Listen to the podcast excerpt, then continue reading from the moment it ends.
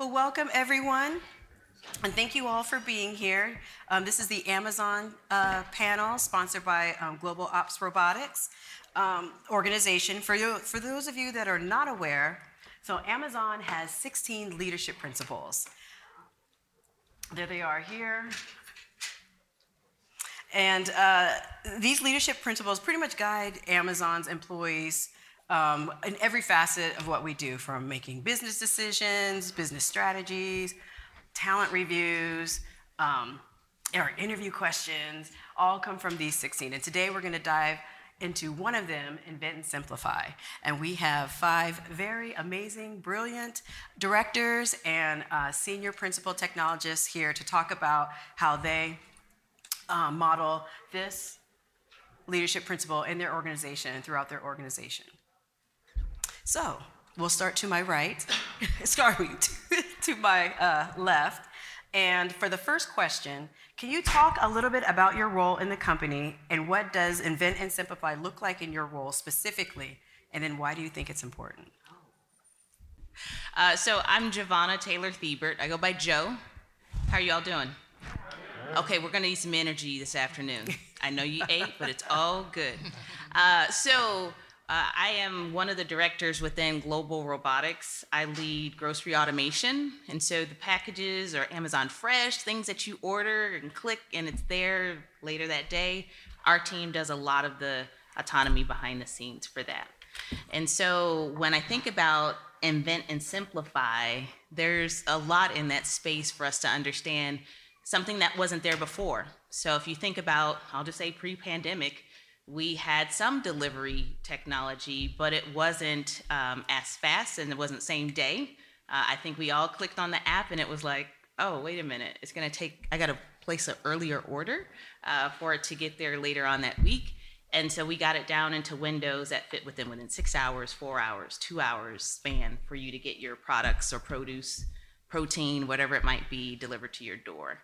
The simplification is, you think about multiple apps, if we can get it into one.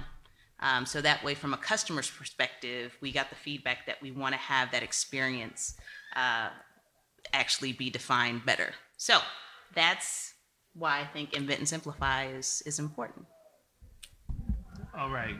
My name is Brian Liles. I am a senior principal engineer in Amazon Web Services, and I work in a group called S3. And first of all, has anyone heard of S3? All right. It's probably one of the largest stores of data on the internet, and I'm not actually exaggerating when I say that it's very large. It's Amazon's first web service, so S3 is Amazon's first web services. And what do I do in this group? A lot. My job is to literally invent and simplify. My role is to go across our 1,000+ engineers and figure out how we can, instead of doing X, how can we do 2X? How can we do 10X? And in some cases, how can we do 100X? So what does invent and simplify mean to me? It means that me, one engineer, I need to create mechanisms, is a word that we use at Amazon, just things. We need to create ways of doing things that allow 1, 10, 1,000 engineers to be, 1, 10, 1,000 times better than they are. And the only way you can do this is if you start simple and then build on the simplicity over time. You can never throw out a whole bunch of complexity at once. Good evening, everyone, or good afternoon, everyone. I'm Tia White. I'm a general manager in Amazon Web Services.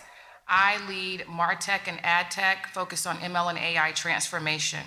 In my role, I'm accountable for engineering, product, go-to-market, marketing, and sales. So basically, I build services that my team takes to market to generate revenue and delight our customers. Part of my portfolio, I have services that do personalization or recommendation engines. If you think about the cookieless world in 2024, cookies will be deprecated by iOS and Microsoft and Google and these other companies. And so also, how do you enable advertisers to still reach their customers in a proactive manner and leveraging privacy-preserving machine learning and artificial intelligence techniques? So that's a little bit about my scope. If I think about Invent and Simplify, it's ingrained in everything we do at Amazon AWS. Basically, I build services that are used by builders, so engineers that know nothing about artificial intelligence or machine learning. And basically, I have to build something that works and is easy to use, and they don't need to know the science behind it, but they can configure and integrate into their ecosystem to personalize a solution. If you've ever used the Calm app, or CNN, or Discovery Plus, or Equinox, Amazon Personalize, which is my largest service, powers the recommendation to tailor fit you before you ask the app or interact with the app. So it serves content and customizes the homepage or push personalized message notifications to you. And in order to do that, again, we have to make sure people that don't have a deep science expertise and have an engineering discipline can leverage it, finesse it basically, and make it work in their ecosystem to reach their end user or their customer. All right. Good afternoon. I'm Josh Thomas. I'm the regional director for Sub Same Day Operations. So in my role, I run the fulfillment centers for North America. Sub Same Day, I was just telling Tia, Sub Same Day is the business where, actually on the other side of Joe's business, where she's in a grocery space, I'm in the non-perishable items. So our mission a couple years ago when we piloted the program was, how can we get the top 135,000 unique items from Amazon delivered within hours to your doorstep? And so we launched this program a couple years ago, and then scaled it from 3, pilot sites across the United States, into now we're over 40 as of today. So when I think about invent and simplify, specifically in the operations space, one of my biggest challenges is exactly like, how do you scale really, really fast and launch a bunch of buildings? We have over 500 managers and 20,000 associates. And so in my business, when change comes and new inventions come out, I always think as the operator, all right, I gotta train 500 people how to do this new tool. And it's gonna be, I gotta do it fast, because Amazon, we move. And so from an invention, some of those things that I think about that come to mind are, one, the business itself. So from a pilot in SSD, we started and we literally took the best technology from 3 different Amazon business units.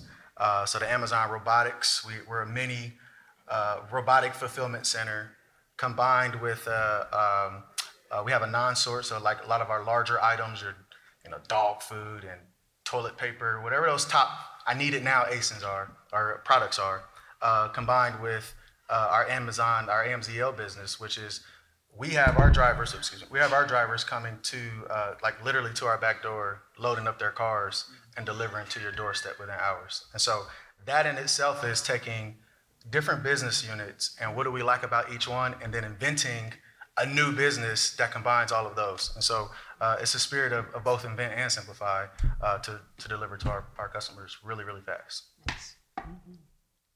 Good afternoon, everybody. My name is Chris Musoke. It's interesting, Josh, we sat together, and I'm actually, you're my customer as well. Oh, how about that? Interesting. Small world, but welcome. How many members here at least are members of Prime, Amazon Prime? Well, thank you. So, thank you very much. My role, I'm a director in Global Robotics. I'm a director of the Design Services and of Robotics Delivery Systems. My job is to ensure that Joshua here fulfills your promise. That's pretty much it. And so what do? I make sure that all the robots and fulfillment technologies that are working in his fulfillment center work as performed. They are reliable and are available 100% of the time, so that you can then get your order that Amazon promised you. So in the whole network, it's all about my technologies and the robots that enable Josh to be successful to deliver. So I'm out. That's why I really thank you for sitting right next to me. I'm thinking I was about to give you a round of applause. I need those robots working. They do. That's in. So let's talk about the invention and simplification here. What it really means to me. It really starts with the customer, you the customer, and Joshua the customer, and thinking about all the people that touch that product or service throughout the product life cycle, simplifying everything that they do. I mean, if you think about it, the labor market's become really tight.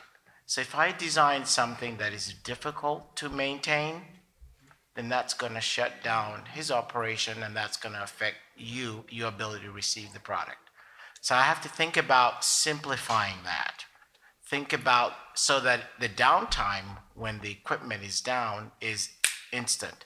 I think about it in terms of seconds, because the promise that we made to you when you went online and ordered, that's guaranteed to you. So thank you. All right, thank you, everyone. So my next question for you is, how do you approach innovation? And can you talk a little bit about that? You know, Brian, you started off saying that you start simplistic, and then you worked more to get more complex. Can you expand on that a little bit? Yes, actually. How do we approach problems? Amazon, it's interesting. Amazon is a very opinionated company whenever it comes to how it approaches problems. But actually, there's lessons that I took even before I was at Amazon, and now I get to apply them here. One of the biggest things for Amazon is this idea of working backwards. A lot of times we start from step one, and we proceed to step whatever. We don't even know when we're going to end. And then when we get tired or we think we have success, we say, we made it. But Amazon actually champions this other idea. Think about your customer. Well, oh, you don't know who your customer is? All right, go find your customer. It could be someone who's paying you money. It could be someone who's using your service internally, or it could just be a coworker. Understand what makes them happy, what satisfies them. And then what you do is you work backwards from there all the way down to where you can start. So how do you know where you can start? Well, you have everything that you need. And if you take this idea of working backwards, you can apply it to literally anything. And what you find out at the end is that you are building solutions that have way less waste. Because guess what? You knew where you were going to end up because you started there, unlike the unbounded problem of going the other way where I don't know where I'm going to end. So just to wrap this piece up, it's like, so how do I approach innovation? So my role, and actually it's different. I'm the only engineer up here, technically. I don't, you know, there's definitely some engineering. I used to be an engineer. There, see, I knew I was going to say this. Always an engineer. I'm the only one with an engineering title still. So whenever I approach innovation, and I support, when I was talking earlier, I do support 1,000 engineers who I don't know them all, because how can you know 1,000 people? So how do I approach it? Well, first thing that I do, and Amazon has this thing called a PR FAQ, which is basically a press release with a bunch of questions at the end. So write the press release first and then deliver that. We actually do something else. We actually spend a lot of time defining what a problem is. And you're thinking, why would you define what a problem is? Well, you know what? If you go solve something, and you notice I said something, how do you know where you're going to end up? When we spend so much time thinking, what's the problem? What are the criteria for success? What are the elephants in the room? What should I not think about? And whenever you think that way, now you're starting with a proper problem, and now all the next steps, they just fall in line rather than needing so many smart people with a lot of opinions. Everyone knows where they fit in. Thank you. Anybody else want to expand on? Touching a lot of wide span here, I would probably just say that From my lenses, it all starts with the customers, as noted previously, and then recognizing that I'm actually inventing for the customer. I'm inventing for the customer and understanding what their pain points are, and what's going to actually simplify their lifestyle in using this respective product or service. Having gone through that, then I ask myself, what technologies would make this a reality? And then, having gone through that next layer, understand, are there any physics constraints, laws of physics, that can actually enable me to fulfill this? And if there are constraints there, can I go to a lab and actually increase my confidence by learning from the prototyping or simulation that will actually make the customer utilization of this product really fulfilling? That's about kind of my approach that I would add. But I mean, most of the items mentioned by Brian are pretty big. That's all I have. Anyone else want to expand? I think the only piece I'd add, since I got called out, I'm not an engineer anymore. Always will be, Brian. No. When it comes to innovation, I have a chance to not only think about it from an aspect for myself, but how am I leading the team through that? Several of us, even in Brian's space, he's influencing. Mm-hmm. And so when we think about that strategy space of, okay, in our fulfillment centers or warehouses, there may be something that doesn't exist, but as customers, that's a market that we want to go after, right? And so for us to make sure we understand as leaders, okay, what's our North Star? What are we saying the problem set is? And how do we lead the teams through the vision of that space? That's one aspect. And then the next space is, okay, how do you lay out some strategic task that you have for that year or 3 to 5 years? And that's where you continue to work backwards in, how do I get into that market? How do I make sure that I'll have a return on that investment as well? So innovation is not just the tangible product itself, but it's about how does it influence the business as well. So as engineers at heart, we always want to continually improve. We want to make it better. We want to make it faster. We want to make it cheaper. How do you know when it's good enough? So I can start, and I like to tell stories because I think they resonate with people. So yesterday I was having a meeting and reading a mini PR FAQ for something in recommendation engines called related items. So related items is a use case in which you go and you say as a customer, because Susie clicked on this, Susie will likely like this.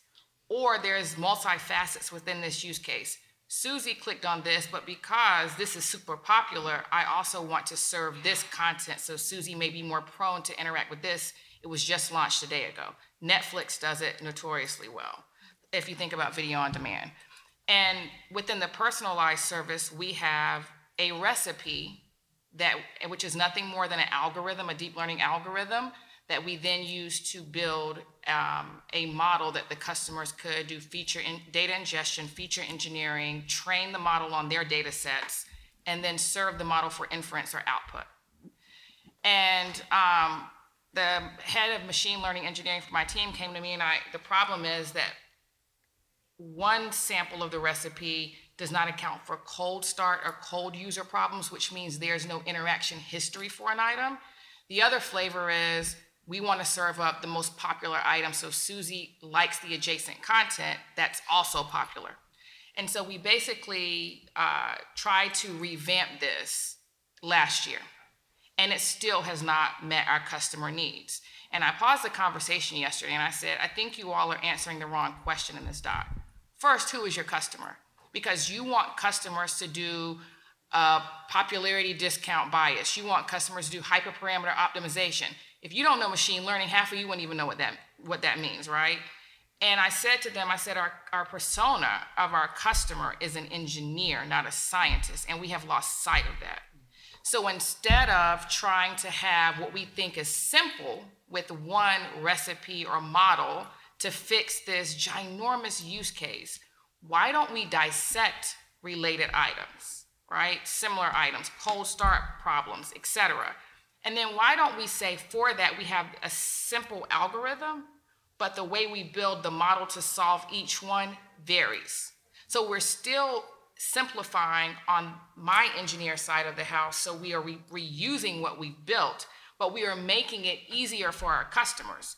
And to that point of, how do you know when good is good enough? When my customers are no longer putting in tickets, I don't know how to use this. When my time to value, which means my customers can use Personalize, onboard, and deploy something in weeks versus months. So there's different KPIs or key performance indicators I use to know, as well as the voice of the customer, that we have now met their needs. Oftentimes, people build something and think customers will come.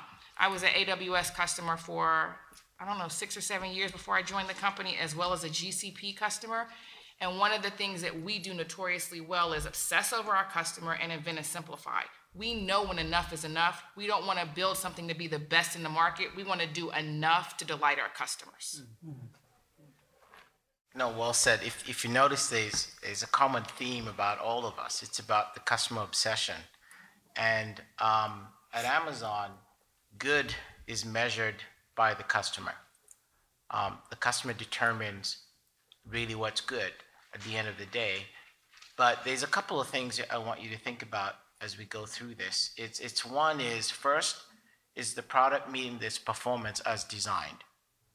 Second, is it available for the customer to use whenever they want to use it?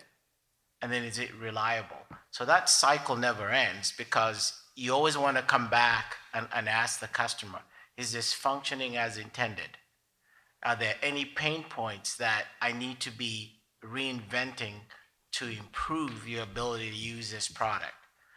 And so that whole process is continuous. It keeps going, because there are always a few things that were not thought through in the whole design evolution, and there are discoveries when the customer starts using the product. And so those discoveries, good or bad, is data or requirements back to us to go rethink another version that actually makes it better for use, with simplification for the customer. Yeah, I'll add to that real quick. I do appreciate, so the theme is definitely the customer. When is good enough? I also like to tell stories. And so in our business, when I was reading our PR FAQ, and we wanted to deliver within, it used to be same day. So if it's in the morning and you get it at night, that's great. Even when reading that, it was like, it's so pie in the sky. Like, how in the world are you going to get this stuff to our customers within 24 hours? And then we did it, and we're like, oh, well, can we do it in 5 hours? And then we did it, and now we're like, all right, well, can we? And so when it's good enough. It is definitely based off the customer, but sometimes the customer is delighted, and they didn't even know they wanted that, mm-hmm. right? I was thinking about, Apple did it so well. Like, I was one of the first, not first buyers, but I was one of the first people with the iPhone in my circle. And I'm like, this thing is amazing. It's got a touch screen. Everybody's like, you need buttons. You gotta have a phone with buttons. Otherwise, it's not gonna work. And so like, sometimes it is the customer, but then customers sometimes don't even know what they want, right? And that makes it way more challenging when you got to know, like, all right, well, when do I stop? And then the other side of that coin is, say you have hit the customer demand. In my business, the customer is the person who buys it, right? Buys the product, and they get their shipment on time. And then we hit this, less than 5 hours click to delivery, and so we check that box. But how do we do it? And so now I'm in a phase of where we were piloting a business, we rolled it out, now we have over 40 of them. Now we're changing our customer to the managers and the associates. And so it just starts the whole process of innovation over. How can I make their job a lot easier, faster, safer, and still not jeopardize my other customer, the end customer, which we're getting that super fast delivery to. And so we'll figure that out, and then we'll probably come back to the other customer and say, all right, well, let's get it to them a little bit faster. All right, actually, I'm going to go in on this one too, and I think I had to drive all the way down here from other side of Prince George's County today, so I got to share something to make it feel like it was really worth it. And for those of y'all who were taking notes, I actually have something for you. It's like, how do you approach innovation? Or better yet, how do you solve any problem where you have a group of people? And so what happens is, in the general case, gentleman here in the front row, I need you to go build me X widgets. Doesn't really matter. What you're going to do is you're probably going to think about, well, what do I need to do? And I'm actually going to challenge that, because we tend to think, what do we need to do? But we forget two other things. We forget how we can do these things. And the most important thing, someone can say it out loud, what's the last thing? Why we are doing this. And the problem is that when we approach problems, a lot of times we focus on the what We forget about the how, and we definitely don't think about why, because why is the most important thing. So what I've done here is I work with a lot of junior engineers, or more junior engineers in some cases. And so I teach them how to solve problems. What do? You start with the why. Why are we doing this? Why are we here today? Because we want to network. We want to find jobs. We want to make this guy named Brian Liles because we heard he's pretty great. It's great that you want to do this. And then you think about the how. Well, the how is, maybe you traveled from far, like some of my coworkers have. They've gotten on planes and they got here, so this is how they arrived, or I drove in a car today. And then we think about what? You, the audience, you're going to consume, and I'm just going to talk at you. But notice that I can approach any problem with the why and how and the what. There's a famous, it might be a psychologist, who's called Simon Sinek. He has Simon Sinek's Golden Circle. This is exactly what he's talking about. But let me expand on this more, and let me tell you how to solve any problem, whether you're in school, or you're at the work, or you're at home. So we're going to expand why, how, and what into something even bigger. So the first thing is that you need to have a vision. You need to know where you want to go. So for example, let's say we want to go on vacation. So what are you going to do? Let's go pack. Well, hold on. A vision for our vacation is we want to go somewhere warm. Maybe we'll go to Hawaii, or maybe we'll go to Florida, or go down to the Caribbean. So that's the first thing. And then you want to think is now, when you have your why or your vision, you want to have some goals. Well, when we're on our vacation, we want to maybe go do some water sports. Maybe we want to go to some clubs or something. So now you have things that you want to do, and you can actually translate this into your job. Now you need strategies. And what are strategies? Strategies are just ways that you're going to accomplish these things. And then finally, you need tactics. And if you go vision, goals, strategy, tactics, and you apply this to everything that you do, now solving problems becomes very simple, because you have a 4-step way to solve any problem. No problem becomes, oh, I can't do this. And if you start doing this, what you'll find is that problems don't become problems, are not actual problems anymore. They're just things you haven't done yet. And now that you have this 1, 2, 3, 4 step that you can work either forward or backwards from, everything becomes easier. And when everything becomes easier, your job and your life and your vacations become easier. And that's when you start getting real enjoyment out of what you're doing. My next question is there a time when simplification is better than innovation or invention? I can take this one. So that was an interesting question, because in my space, when I think about innovation, it's generally to simplify stuff, right? Like, you're going to come up with a new widget, and it should make somebody's life easier, more efficient, safer. And so those really do tie on hand in hand.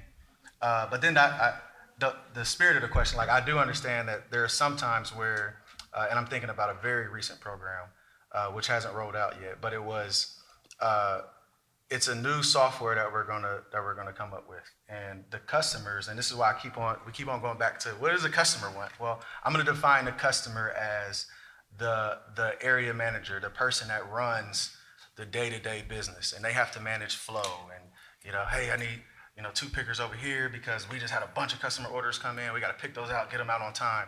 Well, that's a very complicated, and you got to make a lot of decisions. And so right now, the customer, they are saying, hey, it would be really cool if we just had this one number on the screen that we can see. And so as it comes in, it gives us like some kind of andon, some kind of alert to say, oh, I better go move somebody before, if you don't do it now, in an hour from now, you'll have a pile of, packages or something. You'll just mess up your flow. And so that's been the customer's ask, like, consistently. What's actually being presented is like, throw away this entire system, and we're going to give you this whole brand new system. Well, I got to teach 700 people how to do this over again, right? And so it's like, that's a scenario where I would prefer, as the customer, to say, hey, just add this one little thing, and this is perfect. Then we love it. Versus throw the whole project away, and I'm going to give you this new thing, and there's going to be a learning curve. And so simplification, when is simplification better than innovation? I would say it's when the barriers to the learning curve isn't as great. And sometimes there's another program that I'm thinking, there's a ton of stuff, there's so much wrong with it, we're not using it. That one I'm okay with. Invent a new one, we'll throw that thing away and we'll roll out this new one because it's, you know, the learning curve is not so steep. And so that would be from a customer operations perspective.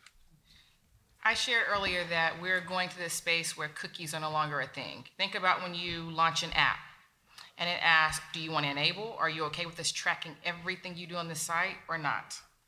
The big piece for that is really trying to preserve privacy. What you've done, what you like, who you are, your personal identification information, all of that. So people can't exploit it for, or companies can't exploit it for their good. So one of my new services that will launch this year, and I'm being a little coy about it just because we can't pre-disclose, similar to what you were sharing, your program, pre-disclose things before it goes to market. It's exciting, though. But yes, it is. But we will do it, we will launch it, reInvent this year. It's a mathematically backed technique that companies can use to collaborate data. So bring two data sets together while preserving the privacy and not sharing any of the PII, and allowing them to generate a statistically sound query. So basically, I am company X, Josh is company Y. We want to share data because we believe our data together is more powerful. I don't want Josh to see my direct details of my user's underlying information and vice versa. I run a query, a count, a sum, or whatever, and it spits out a number. It's still close enough to the actual thing, but it preserves the privacy underneath. So that's what I'm going to take to market, but I'm not telling you how I'm going to take it to market. The beauty of it is it's very complex behind the scenes. Mm-hmm. Very complex how we're doing it, right? But it's going to be a fully managed service that's so easy for customers to toggle and make selections that you don't have to be a privacy preserving expert. In that case, behind the scenes, there are a multitude of techniques we could have used, the scientists could have used to build this. We chose one that would guarantee accuracy while preserving the precious data. That would be easy, so that simplification piece, and that was key here. That simplification piece would be easy enough that you did not have to be a scientist or a privacy preserving expert, and you could use it. It also needed to be easy enough when we go into, say, the HIPAA medical space or the SOX or whatever space in the financial industry, that regulators could also trust it and understand it, even if they're not experts. When they're doing their audits, second line, third line, they're doing their audits. And so in that case, simplification was very important. The problem was highly complex, similar to what Brian was talking about. It wasn't an easy problem, and I would argue maybe you needed more steps, maybe the 5 whys on why we're really doing this to get down to how we build this thing. But at the end of the day, we had multiple options behind the scenes in which we could deliver this. We chose probably not the most innovative option, but it still would meet the bar, exceed the bar, and it allowed us to simplify the experience. And so we had to put more bias into the simplification because the problem was very complex.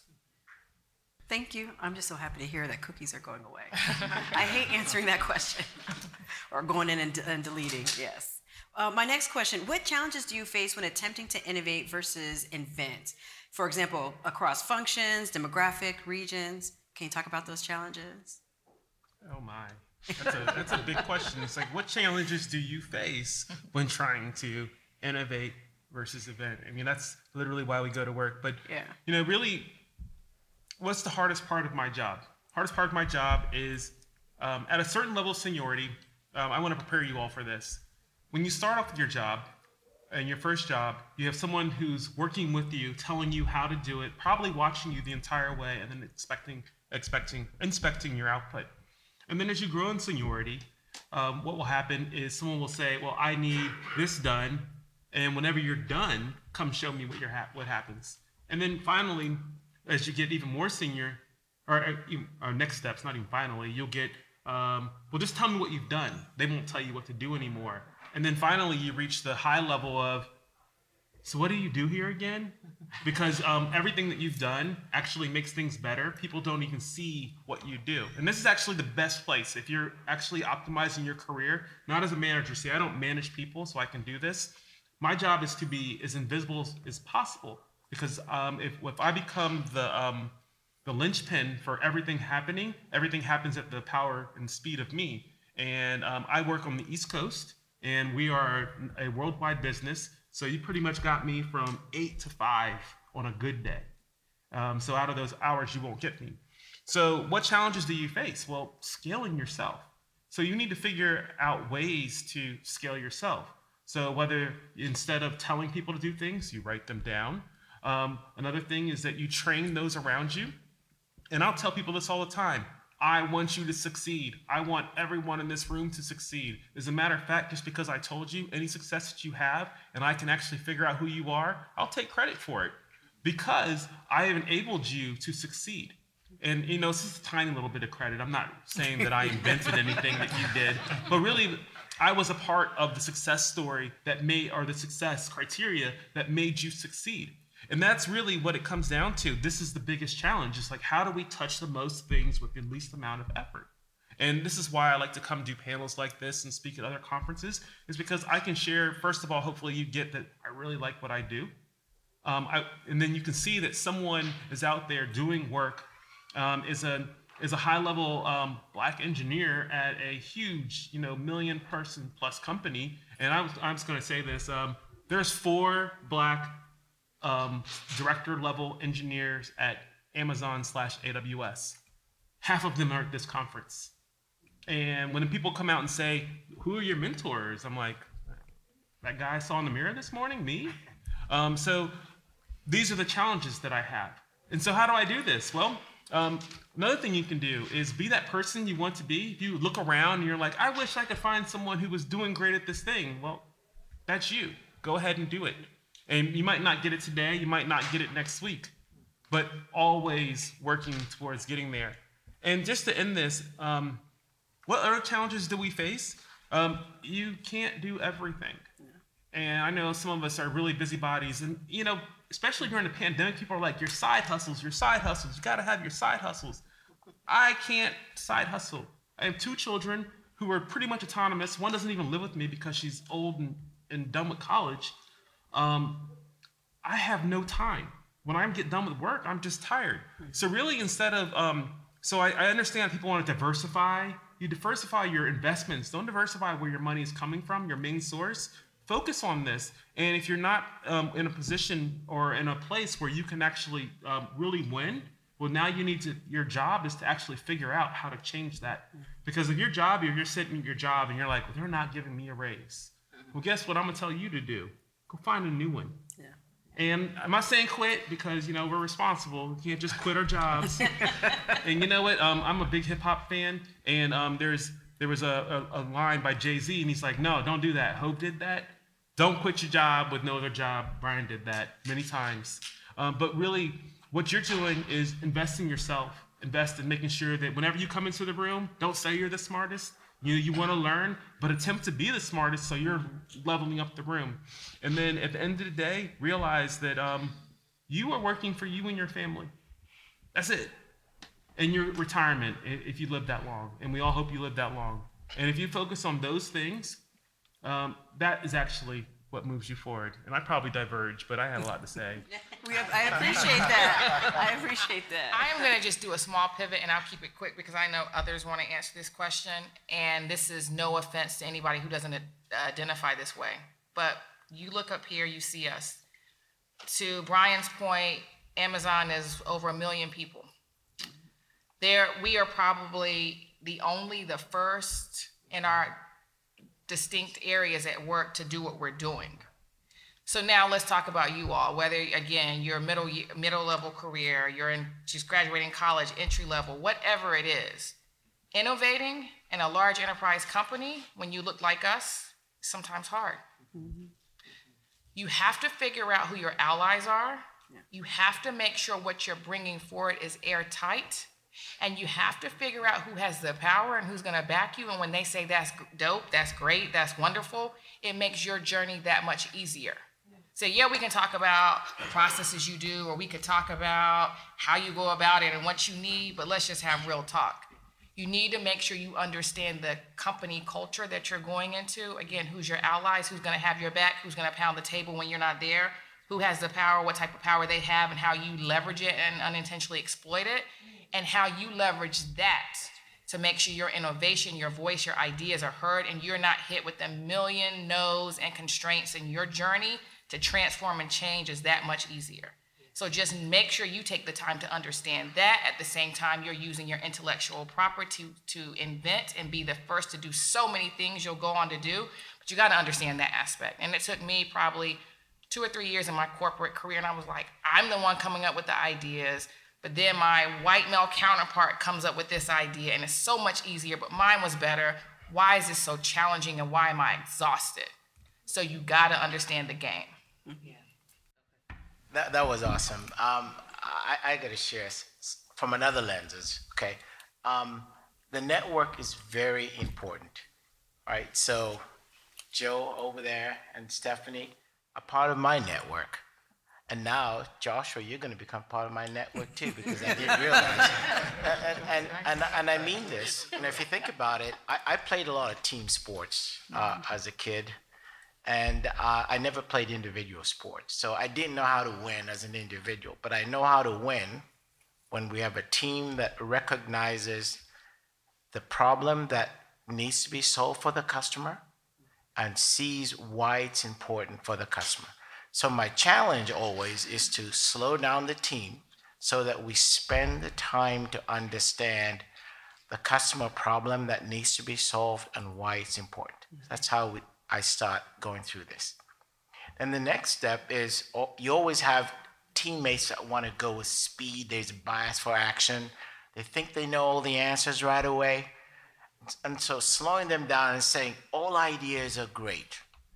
And I walk through and make sure that I have everyone on the team have their voice heard and their idea. And I promise them that even if the idea is not fully baked, it's okay. Bring it up so somebody else will have an idea to actually perfect it and it becomes real. Now I've built the confidence of the whole team. We'll see the problem the same way. Everybody has a voice in this journey. And then we start talking about how are we going to evaluate all of these ideas. Let's put down all the criteria that we'll use to actually make sure that we can actually go through each one of the ideas in front of us and evaluate them on their merits. And the ones that have shortcomings, let's write them down because they might be better tomorrow. And then I'll say the last thing probably is that diversity is very important because it brings different ideas to the table, and we're not sub-optimizing for one set of customers. It's the whole universe. And so getting those ideas from all over the spectrum helps because it brings some element that wasn't thought about, right? And it's like, hey, I've got this. It could work here in this geographical location. And here's what would make it actually worthwhile for that customer. So that's important. But the other thing I'll bring back to the table, the network is solid. You got to build that network because it really gives you the, when I don't know how to solve something, I can go to Joe. I call her the great one and she'll help me out. And I have an open and candid conversation saying, I don't know how to do this. What are your thoughts? Yeah. And she'll lay it on the table. So Stephanie will come into my office anytime and tell me, hey, here's what I'm thinking. How do we make it perfect? And we just brainstorm. That's how we do it. Yeah. Now, and to pull that thread, I will say if you do not have a network, how many of you know what we talk about when we say network or a board of directors or mentors? Do you know what we're talking about? Okay, there's not enough hands up in the room. That makes me a little bit reserved. So when I talk about a mentor, this is someone that's giving you some advice of things that they've gone through in their life, right? Or career, et cetera. Someone that is a coach, they're helping bring things that are within you out to another view or veranda for you to be able to see. I have tools in my kit that I can be able to accomplish my visions, my dreams, whatever they may be. Your board of directors, you should not be the smartest one in your room or in your space.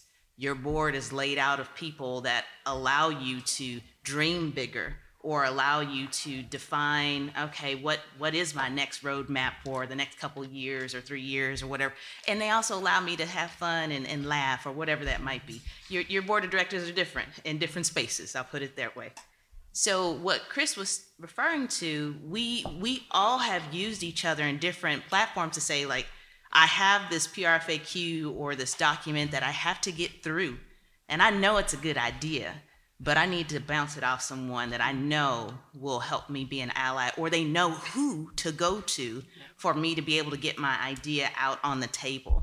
I can give you a flat out example. I'll never forget when I came into Amazon, and I hadn't really written technically deep as much as I thought until I wrote my first document. It was red everywhere. And I was like, is this a compliment?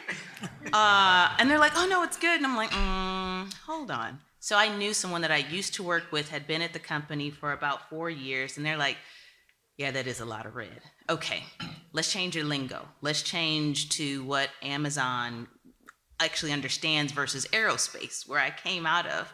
And so once I did that, then it became, oh, that's what you were talking about. We didn't understand what you meant by this term or what you meant by... versus giving that feedback up front, that's a whole nother conversation. But I got someone that I trusted and knew to help me bridge the gap of, this is a good idea of what we need to go after for the next level of innovation. But I couldn't get my message across. So that person became on my board.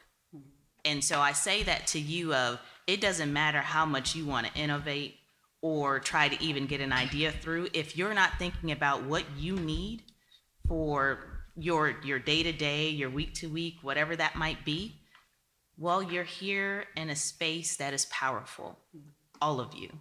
And I hope that you take away from this wonderful weekend that you've got a couple more people that you didn't know before. They should be at least within your circle. They may become on your board. You'll have to be the decider for that. But that way you can understand, well, what are the tools that I need for innovation or invention or simplification in my space and beyond? I can say one more thing here. You all got me thinking. So now we're into the conversation. I am now thinking, I like to give people just things to think about because, you don't really know me. You just see me up here talking, and I don't really know you. But here's something I want you to really think about. When's the last time you failed? And how'd you feel about it? Who has not failed in the last week? All right, only one arm, or a couple arms up. So here's the thing. In the back too. So here's something to understand about failure. Failure is probably one of the best things that can ever happen to you when you're working at your job or if you're exercising. You don't get stronger unless you exercise your muscles to failure so your body knows how to grow them. When you fail, there's something that pops right out in front of you, what you did wrong. If you're only getting, if you have children and you're just telling them, you're great, and they turn into monsters, you're like, what did we do wrong? Well, you didn't tell them that they were bad. You don't have to yell at them. You don't have to do anything else to them, but you can say, hey, don't color my walls. That's not a good idea. That's awful. Makes me sad. And the same thing with failure at work as well. Whenever you go into a project and you say you're going to do this, and you come up a little bit short, but only a little bit short, and you're like, oh, I failed. I did not get it right. But what did you learn? Oh, you learned how to start a project. You learned how to complete the project. You learned what you should not have done. And then hopefully you don't do it again. So understand that embracing failure as something that allows you to grow is probably one of the best things that you can do. And then also something else, and I'm gonna put a disclaimer on what I'm getting ready to say, because if you hear what I'm getting ready to say and you don't take it out of the context of this room, you'll be like, that guy is an awful person. Disclaimer on.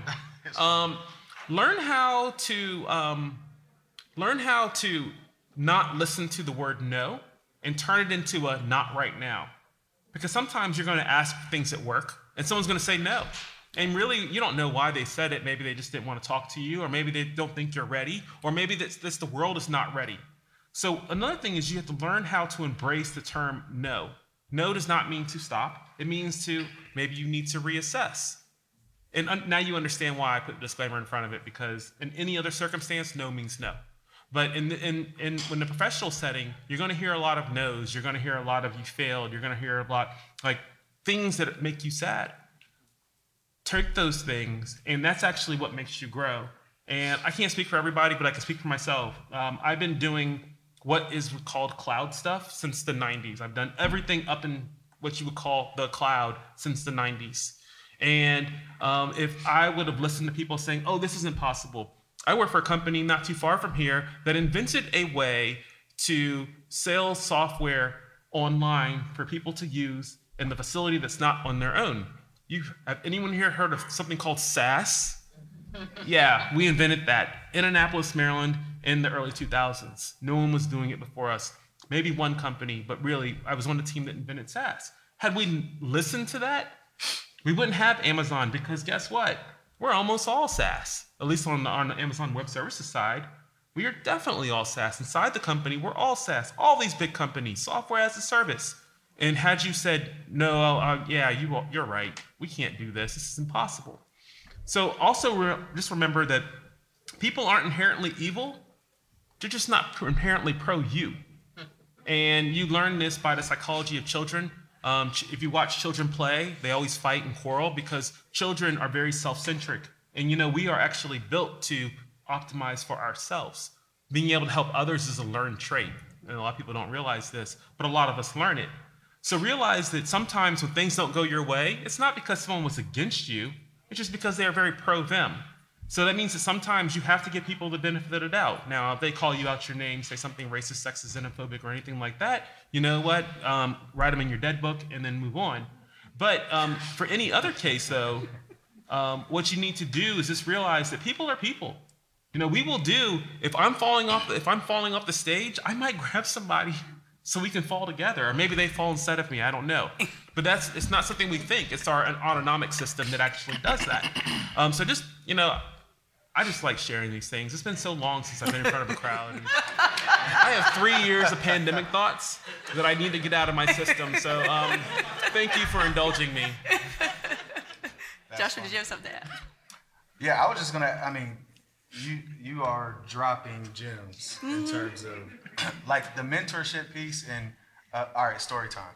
So speaking of mentors, a part of how I got to Amazon was one of my previous mentors worked at an automotive company, and he was my director then. He left and came to Amazon. The recruiters are calling me like, hey, I'm like, man, I really like this company. I think I'm gonna retire here. And so I called him up and he was like, look, I know your next 5 years. I think you should listen to him. I'm like, all right.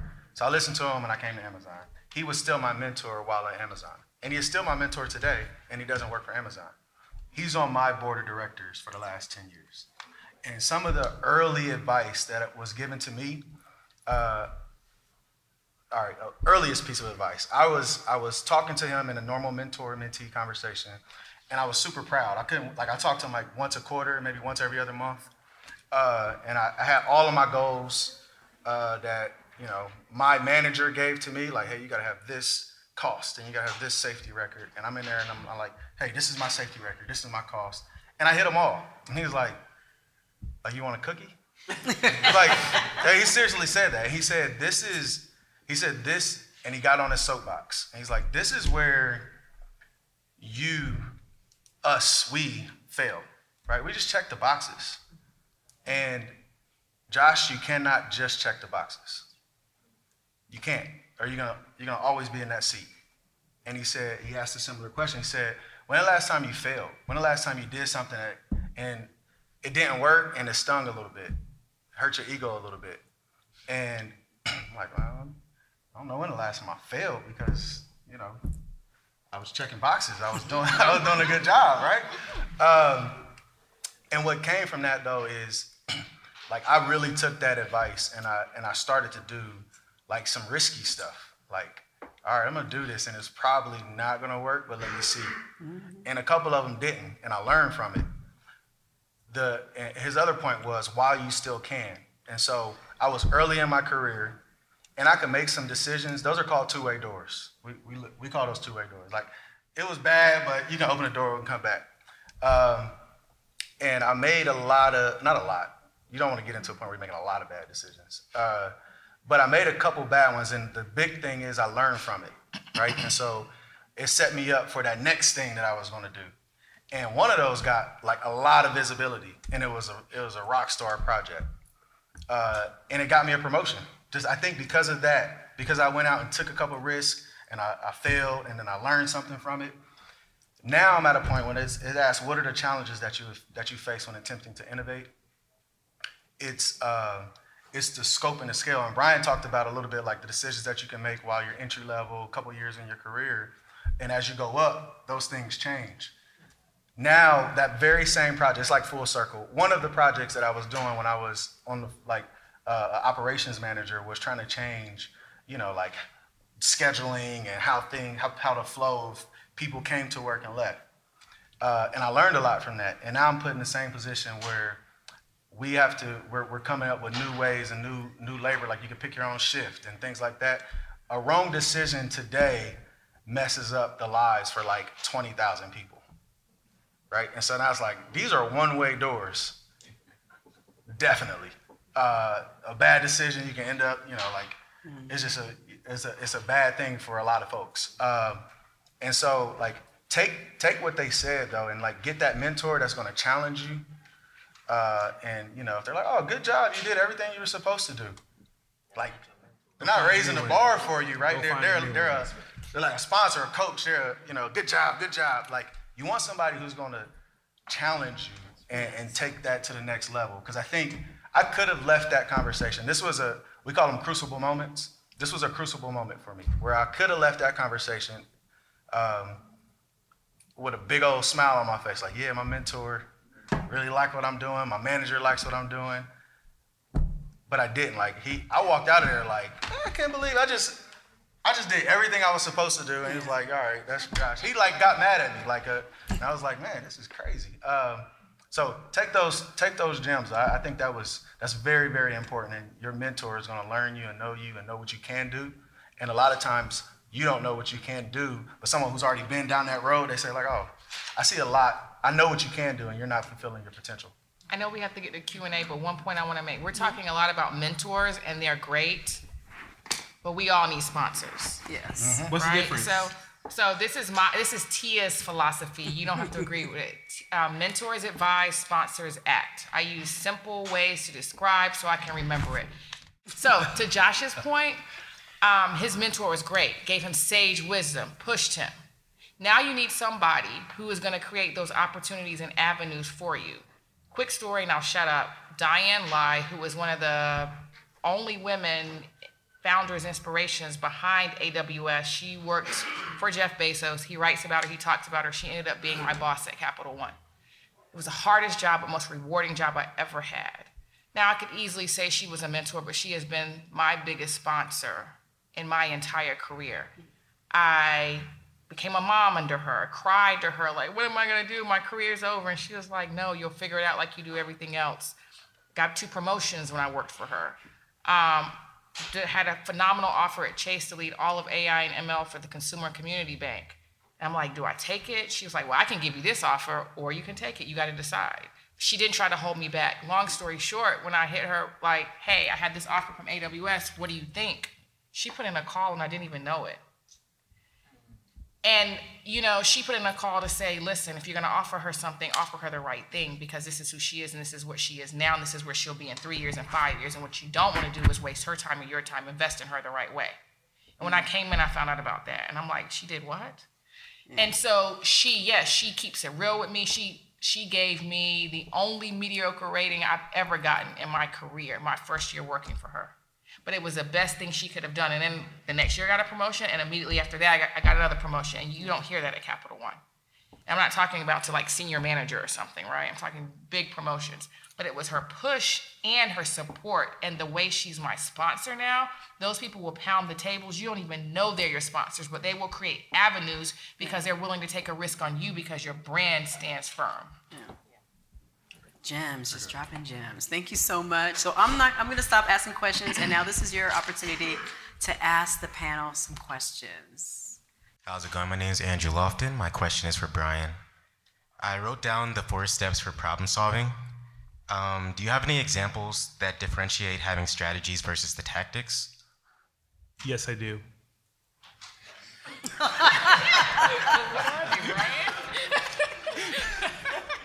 Okay, what is the difference between strategies and tactics? So, I'll give you one, a left field one. We're playing some kind of war games, and you need to capture this side. We decide if you can capture this base, then we will have a much more easier time to win the game. That's a strategy. The actual capturing, we need to capture this base. Now, how we capture it, well, we got to cross the river. No, we'll go around the river. No, we'll actually use air. These are the tactics. Tactics are what you do, and strategies are kind of why you do it. But really, that's the difference. One is actually, and for business speak, one is looking down. So if you're a manager, tactics are what the people that work for you do, and strategies are how you organize the people that work for you. And a lot of people conflate those two things, but it's very important to know the difference between a strategy and a tactic. That would be the concise answer for that. And Brian, can I add just a little bit to what you just said? So very good question. I think in terms of models in my mindset, strategy equals vision plus the plan to deliver. That's the formula. Vision plus the plan to deliver. Tactics, just do it. No thought process, just go out, Hail Mary, try and fail many times, iterate. That's what tactics are. Is that helpful? Yeah, thank you. And thank you for being the first person to ask a question, so I have an Echo Dot for you. See? Hey. Put your neck out there next time. Don't mind if I do. My name is Ogechi Singh. So with everything that you guys have experienced, I'm pretty sure that at some point in time you've gotten stuck. So what advice do you have for when you get stuck? So they're stuck on different levels. One of the things that come to mind for me is they're stuck from a personal aspect of, okay, I feel like my career has hit a little bit of a plateau, or I'm getting comfortable, maybe a little too comfortable in what I'm doing. And then there's other spaces of stuck from, okay, am I in the right mindset? Like what's going on in the near term, near space? And so I would say, at least for the near term, I try to make sure I'm operating in a holistic measure, meaning how am I connecting physically, mentally, spiritually, emotionally to my day-to-day, my week-to-week. All of them don't equal each other all the time. It's how do I make sure that I find that that space to tap into those areas so that I can then think about innovative or creative spaces for me to be able to operate in my day-to-day. And then when as far as a career space, that comes back to my board. My board is made up of folks inside the company, outside the company, peer relationships. It's not big, but these are spaces that I go to make sure that I understand this is where I want to go for my space or career for myself. And I want to do it strategically, not just tactically and just going doing stuff, because you can do stuff and it doesn't matter in the long run, or it may not have as much of an impact, I should say, in the long run for yourself. So that's where I try to break, whether it's glass ceilings or barriers from myself, to make sure that I'm tapping into my network, but also having that reflection space, because I ask the question of why am I doing what I'm doing, and how do I ensure I don't get in that rut again. And so for me, the other part I'll say is that recentering, regrounding. So engineering is one side of me, music is my other side. I find that space to, I would say, inspirational music and finding where my voice is in that space. So that's some of the actual regrounding steps that I take. Get more sleep. Well, I mean, so we chuckle, but sleep is powerful. Mm-hmm. Because so when, to your point of how do they all link to each other? If you're tired and you have a presentation to give the next day, you're not going to be on your A game. Or later that week, you're not going to be able to think about, oh, I actually have to lead a strategy conversation, but I don't have the energy that I need. Or there's things going on in life. Life happens, period. It's not I'm on all the time. You may have just, I'll give my own testimonial of, I started at Amazon in March 2nd, 2020. I had no idea a pandemic was getting ready to introduce itself in a crazy way. And I left from a space where I was comfortable, that I knew what I was doing, I knew the area, I knew my product, and I was starting from scratch. And so to come into that space of, oh, I'm in the middle of a pandemic, I'm still trying to build my network, I'm trying to do all this virtual, and then there's social unrest. I hit my wall. And sometimes people say, oh, you hit your wall after, a couple years. No, I hit it within 3 months. And I said, did I make the right choice? I don't know what's going on. So I politely went to my board and said, hold on, something is not right in this space. So I can't even think about creating a new team, because I was a team of one, and they asked me to come and actually develop a new team for ergonomic innovation. How am I going to do that? And I'm stuck. Well, and so that, again, it took for me to recenter myself and then understand that problem space of what do we have at the company? What is it that we need to actually work on so that Josh and the crew can understand what our robotic technology can actually support for their day-to-day in the years to come. So it takes time. It doesn't happen overnight. Please don't tell yourselves that. It's not an overnight process. This is something that it just continues to cycle for us to understand what do we need to actually thrive in this space. Yeah, I was going to quickly add to that. I think it was insightful when you feel stuck, like the times that when I think back, like when I felt stuck, it's when I had complete competency of my role, right? Like when you first get the job, you don't know it, you're learning it. My gap, like my fire is still lit, my internal flame is just going. I'm like learning stuff left and right. They hit a point where it's like, I know all this stuff. I haven't learned anything in like months. Right? That's when I feel stuck. And then it feels like the room starts to close in on me. At that point, it's like, man, I got to get out of here. Or I have to do something to pour some fuel on the flame to like, how do you keep your internal flame lit? That's when I feel stuck. And so that point is, those are very candid conversations I'm having with my manager. Like, look, I'm hitting all the goals, right? Like, what do I got to do? What's next? How can I continue to be challenged? That's a hard, as a manager, that's a tough question. You're going to leave that like, I got to figure something out or I might lose this person.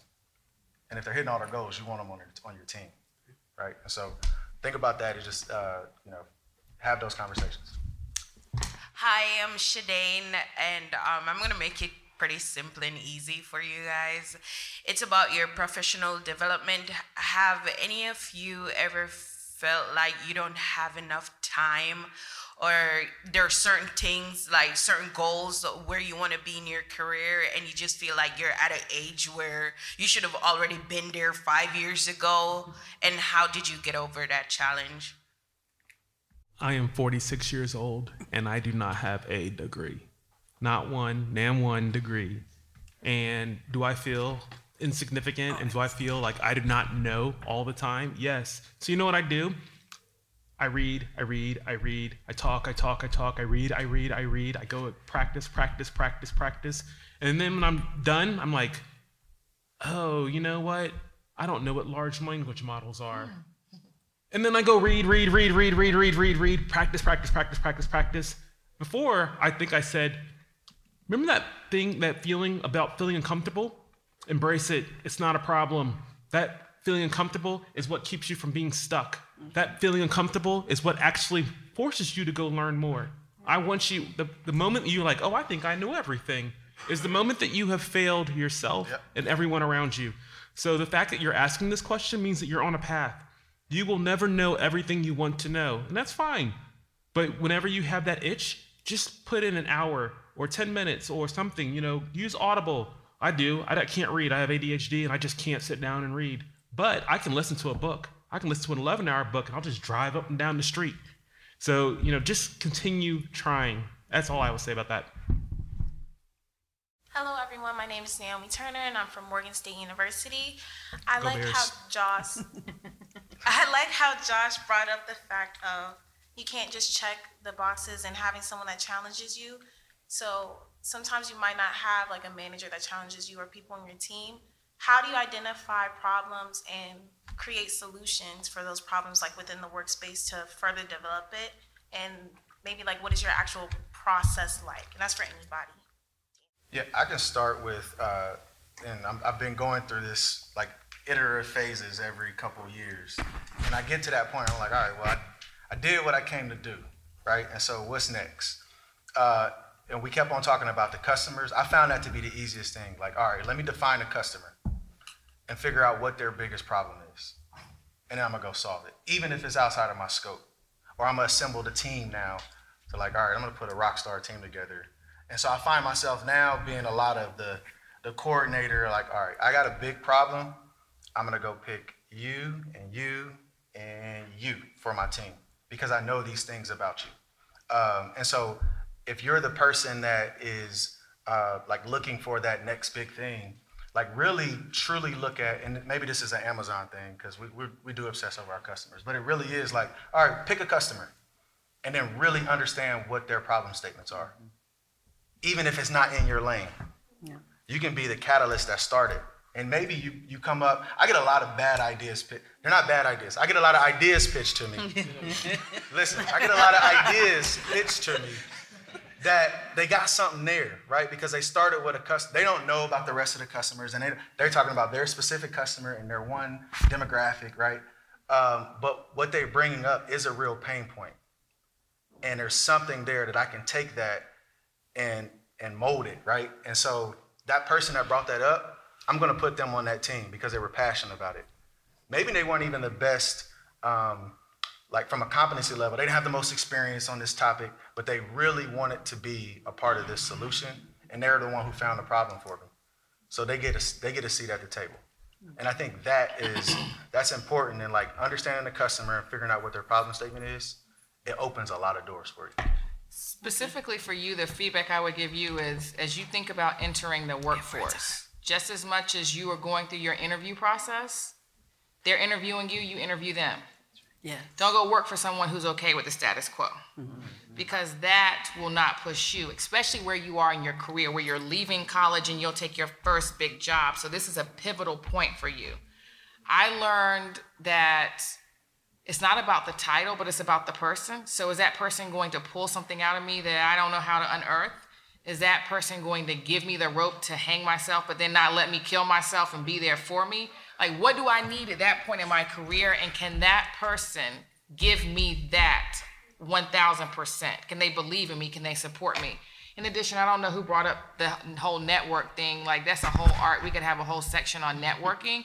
But then you'll build your network along this journey. People you went to school with, people you interned with, people you interviewed with, and maybe you didn't take that job, but you still connected with them on LinkedIn, et cetera.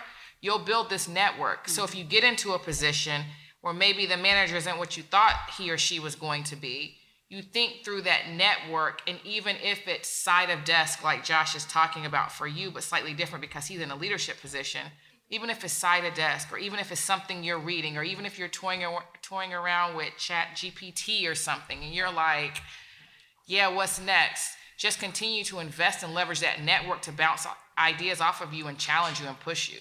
But that your first manager, like outside of internships, that sort of stuff, will be pivotal to you. So just be obviously you gotta take a job, but don't shy away from being picky. Okay. Thank you so much, everyone, for coming. We are out of time. So thank you so much. Thank you, the panelists. Thank you so much for being here.